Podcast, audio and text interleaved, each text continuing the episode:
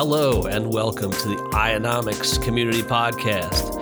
This is a weekly or every two weeks or every ten days discussion of all things related to Ionomy and the Ion blockchain. My name is Michael D. Pomerantz. That's at M D P underscore E S Q on Twitter. E S Q refers to my being a former attorney, which means that this is a good time to remind you, this is not financial advice. This is not legal advice. This is for information purposes only, for your enjoyment. So if you want my personal Twitter, where we can talk about music or F one or other non-crypto stuff, that's at M P O M Y. And this is an M. Pommy production.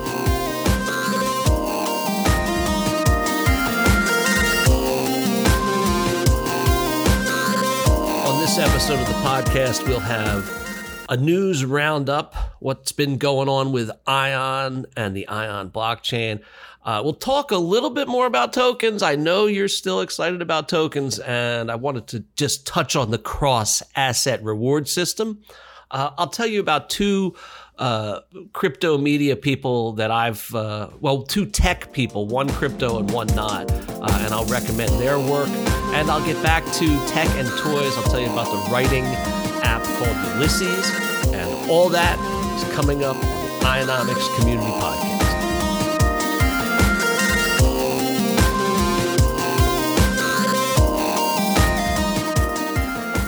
Public beta testing of the tokens has begun. I know there have been some Hulk coins. Uh, I heard somebody talking about a moon coin. A few members of the community have joined the party too, which is not just Uh, the team. So thank you if you're listening to this and you've made some coins. I'll put a link in the show notes if you haven't tried it yet. Uh, it's not only fun, but the, you know, the feedback we get from people and just having the system, uh, having A T P, that's Atomic Token Protocol, get used. It just helps us make it better. So the more folks who get involved, uh, the better. In uh, some other news, we are on target for letting A T P loose to run in the wild by uh, the end of the month or very soon after. So just just a couple more weeks and it will be for real with the tokens. Another thing that's been discussed a lot lately, and I think there's going to be some more formal announcements in that regard, is the pivot. And I don't want to go too far into what the pivot is, but there's going to be some philosophical changes, some economic policy changes that are based on what's been learned so far, also observing what's going on in crypto. So looking at all this data and all this time that Ionomy has been working and all this time that the Ion blockchain has been active, and then using that information in the context of what's going on today and what's expected to keep happening or what's expected to happen in the future, the time to pivot to a different economic model has come. And it's something that's been talked about for a long time internally, and now it's going to start to be talked about externally. And this is I I P six. And I will try and get you a lot more information on that as it's sort of packaged or as it's understood by the communications department. And we'll also try and get some folks who know the most about this to come on and speak directly to the issue. So uh, big changes, but very exciting that we're able to engage in this kind of pivot, uh, that we're not so stuck in our ways uh, and burdened down, even though Ionomy has been around for a good little while. Okay, what else do we have in the news dump? Uh, great news for X D M owners. Uh, now, you're not the hodlers yet because until A T P is ready, the coins are not actually uh, minted. But I believe that when the actual asset will be transferred, in other words, when you uh, you could use your X D M however you want, um, is going to be at the same time as the mainnet tokens. So the real thing has to be able to get into your hands in order to get the developers to be able to do what we want them to do, make their gaming tokens, make their in-game economies. So that means that that same timetable, end of the month or very soon thereafter, uh, is when we're going to see X D M actually distributed. And that's uh, super exciting. Um, this should also mean that the Atom asset is getting its token. Uh, I don't have at my fingertips a specific schedule in that regard. But again, once the uh, once A T P is out of beta, uh, even though we're testing publicly now, um, at that point, there's no reason why there's going to be any delay for creating the Atoms. Plus, they need to be in hand. And I'll talk about this a little bit more with cross-asset reward system. But the Atom asset needs to be in hand so that it can interact with X D M and start to collect not only the airdrops, but also the portion of the fee once the X D M is in use to make tokens on the mainnet. So uh, that stuff is pretty exciting. We want information. Information. Information. All right, let's talk for just a minute about cross-asset reward system. Uh, I refer to it, or it was referred to on social media as cross-asset functionality, but it really refers to the reward system. It highlights kind of the superior depth of A T P's coding and development. And it's something that may not really affect people's life very much, to the extent that they don't have uh, Atoms or don't have X D M, but it's still worth bragging about because, again, as far as I know, there's no one else who has this kind of uh, reward system and this kind of functionality. So, simply stated, there's a regular reward system whereby you get X D M without owning or staking X D M. Now, just use that word so that we can compare it to Ion. If you are staking Ion, you normally get your Ion rewards, but that's all you get. And the same is true with Dash. If you're staking Dash, you get Dash rewards. But what the Ion blockchain now has is a system whereby you're staking one asset, and that leads to rewards that are denominated, uh, in this case, in addition to a different asset. So that's what we're talking about when we talk about this cross-asset reward system. Um, and I think, you know, I don't want to get too far into it, uh, but it's important to understand why we brag about it and why we're excited about it. But it's also, put it in context, it's not the kind of thing that changes what your basic understanding of the functionality is. Um, the other news item on the Ionomy blog is the opening of testnet, referred to this in the introduction. Uh, we want you to come and test. It's great news for us. Uh, it's great help for us. And, you know, it's just fun. What do I see so far? Uh, obviously, Goat Coin, Wolf Coin, Boobs Coin, uh, Hulk, Huey, Shit, King of. Uh, there's a Coke Coin. There's a Zeo Coin, uh, Thor Coin. So we're getting great feedback on how this works, and it seems to be working pretty well. I haven't had a chance to play with it all the way through, but I have messed around with it a little bit, and it's it's pretty straightforward. To just make a top-level token, it is pretty straightforward. Now, there was an advanced class where they take you through the whole creation of sort of parent and child relationships in the coining uh, hierarchy. Um, that would be for the creation of an in-game economy. Uh, I haven't messed around with that, but again, the the capability is there, uh, and the information on how to do this is also there. So if you want to start playing around, uh, come by and see what you think. I will not make any deals with you. I've resigned. I will not be pushed, filed, stamped, indexed, briefed, debriefed, or numbered. My life is my own. I've really enjoyed this transformation in my professional life. Uh, and anyone who lear- who loves learning and loves, you know, scandal and loves technology and loves gossip, I mean, crypto, there's a lot, uh, there's a lot to discover in crypto school. Uh, how not, and, and not just how the technology works, but why it fits in with the world as it is today. So I'm not looking to get too deep over here on this, uh, you know, never-ending treasure trove, but it, there's no there, there's no limit to what you can learn about. And my experience has always been that I learn the most from great teachers, and that certainly applies to people on the Ionomy team. Uh, but I'm also learning a lot through what I take in through crypto media. And I want to point out and be, you know, take take a minute. It's not a plug because they're they shut it down, but um, I'm really going to miss Coin Talk, which was a podcast uh, with Aaron Lammer and Jay Kang, and they were, you know, they were hilarious. They were informative.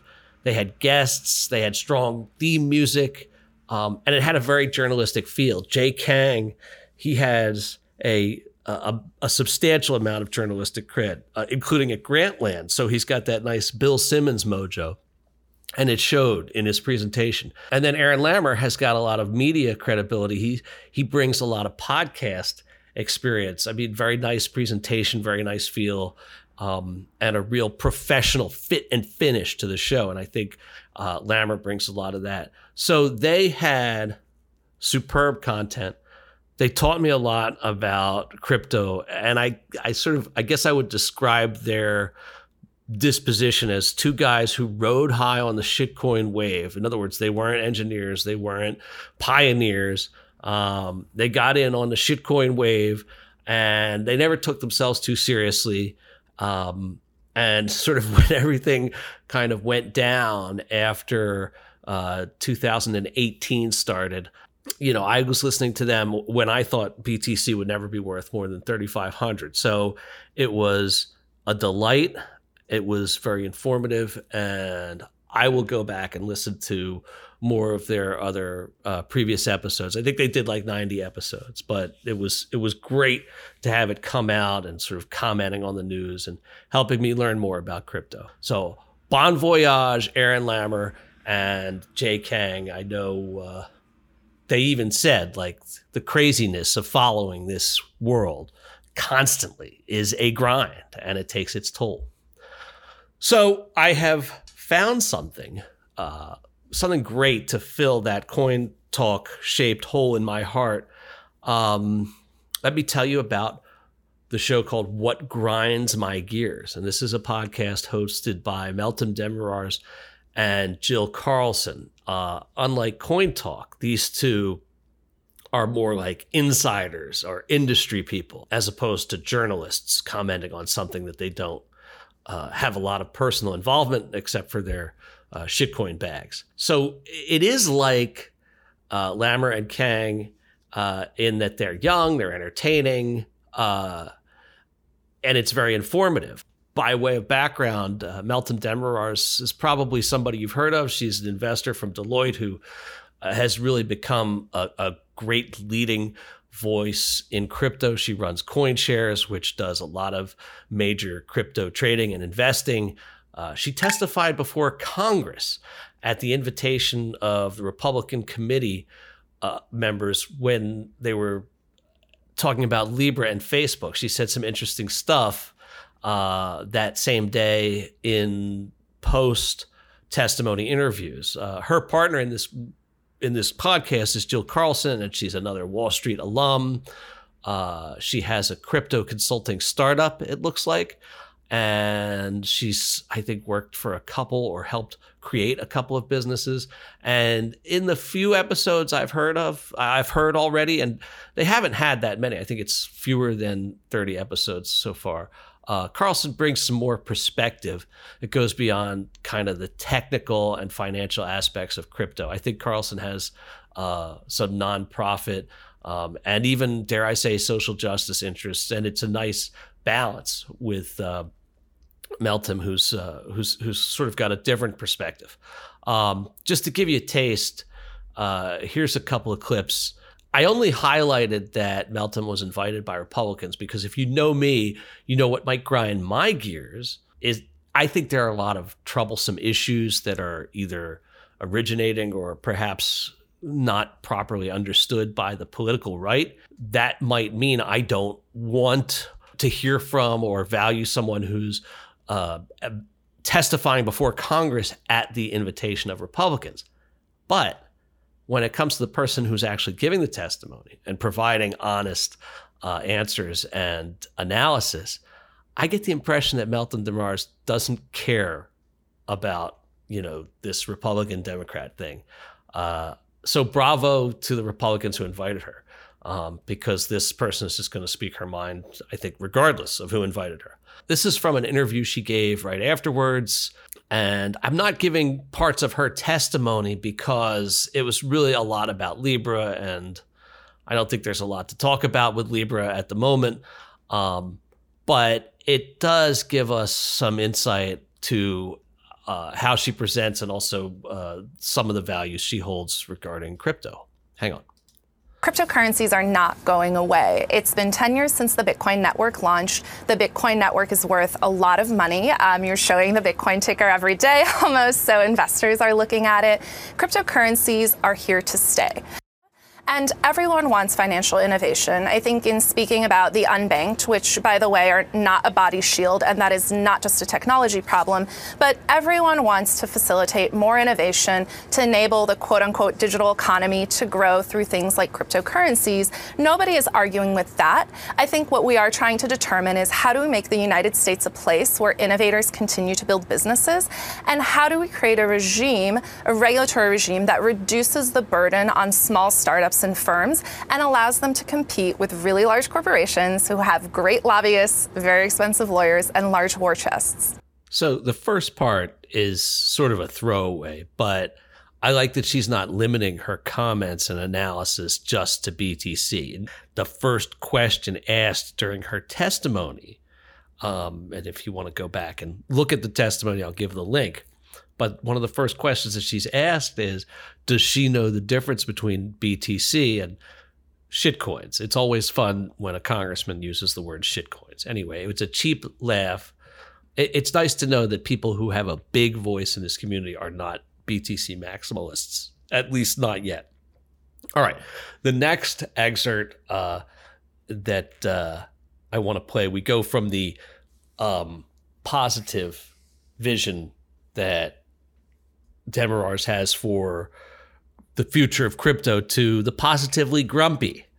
But Kara Swisher uh, has good reason to be worried. She's a business and tech journalist. She's a New York Times columnist, seems to have incredible insight and access. Now, she may overplay some of that in her public comments, but uh, her stuff is pretty tight.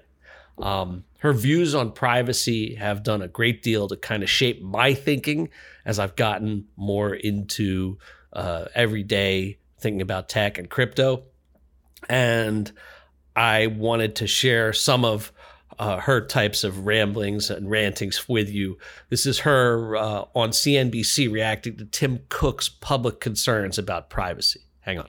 I think what's happened is a lot of tech people, on the other hand, let me just say, if you think they care, you're wrong. They still are not getting the message. They still don't care. A lot of the major executives in Silicon Valley, including people on boards, are just like, why are you bothering us? This is ridiculous. This is P C. This is, it's just, they exhaust me with their lack of ability to take responsibility. Um, it's just, it's, you know, it's interesting, and I, I don't think Andy Jassy's among these, but one of the things he said about facial, facial recognition is not, this is problematic. He's like, well, let them, we'll do things until it's not legal. And Well, even that's that's very different from this is probably bad and problematic, and we have to think hard about it. Then we'll do it until you pass a law. So, so these are comments that uh, Cook made, and this is commentary that Swisher gave back in June of this year. You know, if you listen to uh, if you listen to what she says, like, we're in a whole lot of trouble with these giant tech companies. Um, I think it's important that she. that she crusades as hard as she does and still manages to bring, you know, journalistic fact finding to her content. Um, she's the editor of Recode, which is, I guess, a sub brand of Vox. And like, I guess Grantland was for E S P N back in the day. Swisher herself has two great podcasts that I know of, maybe more, uh, but they're through her Recode label. And I think they also have uh, not with her, but uh, someone else on Recode is doing a podcast about uh, Amazon called Land of the Giants. So I'm going to check that out and report back to you. Where am I? In the village. All right, I want to finish with a quick discussion of, uh, I was, I always like to try new toys, and if something sticks, if, if a certain piece of productivity software works out for me, I want to share it with you. So this is the tech and toys section. Maybe I'll be able to come up with some fancy theme music for tech and toys. So I want to talk about a writing app that's used in Mac and iOS environments called Ulysses. And let me start by saying I don't like cults. Um, it's one thing to have your favorite, especially when it's something uh, that you've chosen among comparable products or experiences. But blind loyalty uh, that causes unsound judgment, that's the sort of thing that can make you poor or get you hurt in much worse ways. Now, there's a long-running publication called Cult of Mac. I'm sure it's uh, still around. I don't think they print a magazine anymore, but it goes back decades. And I guess that's the community sort of saying we don't take ourselves too seriously, but we acknowledge this grain of truth about being a cult. Uh, anyway, I don't want to go down that rabbit hole, but through most of my professional life, I've vacillated a little bit of time with an Apple product, a little bit of time with an Android product. That's not always been the case with Windows uh, slash Mac at home, but at least with the phones, I've been pretty good about uh, going back and forth. Now, eventually, I wanted to try out all of the pretty uh, toys and tech that are only available for Apple. And of course, you know, you're getting into a closed ecosystem and the trap is set with these beautiful looking programs, and I fell into the trap. The longer you stay, the harder it is to get away. And it's really unfortunate because I'd love to try out the new Samsung, but at this point, I'm so buried in uh, cloistered apps that I can't get away. But that brings me to Ulysses, and although this one is in that category, I still think it is a great application. Uh, I found out about it on a website called The Sweet Setup. They shill hard for Mac. I read it anyway. I just take it with a tremendous grain of salt. Um, but the website's exactly what it sounds like, ongoing reviews of, you know, what the editors think is the best productivity software and hardware for Mac users. Uh, and now that I work from home, you know, I'm not constrained by the requirements of what everyone else in the office is using. I just need to make sure that I can get on the internet and that I have reliable tools. When the team that I work with, with Ionomy, is working on documents, uh, you know, we use collaborative documents like G doc and uh, other comparable products. This is not, Ulysses is not a good solution for collaboration. Um, It's great for your Medium articles or preparing notes for a podcast or even just jotting down an idea for a story. It's got, I mean, the minimalism is almost taken too far in some Mac apps and products. They want to give you such a clean look that you have no functionality. But here, this minimalism feels more like a lightweight race car. In other words, when you take weight out of a race car, you make the car faster. It works better. It does its job better. And what I have found with Ulysses, uh, and believe me, I'm a sucker for a splashy, beautiful, colorful work environment. And I and it took me a long time to warm up to Ulysses because it's got none of that. But by taking the weight out, it became much more focused on what it was supposed to do. In other words, it did its job better. You know, for that, I'm very thankful. Uh, it's got some organizational tools, like it's just enough. Like instead of writing on page one, page two, page three, you just have sheets, and the sheets are as long as they need to be. So you're not distracted by margins or by page uh, breaks. Then once your sheets are done, you can reorganize them in whatever order works for you. And that is an extremely uh, simple piece of functionality, but it's really helpful, and it really uh, gets me, I know it sounds like a cliche, but it does work. It gets me focused on creating the content. Um, so I am, you know, not getting paid by them. Uh, I've not contacted them, but I do feel like the Ulysses product, which I think now is like version seventeen.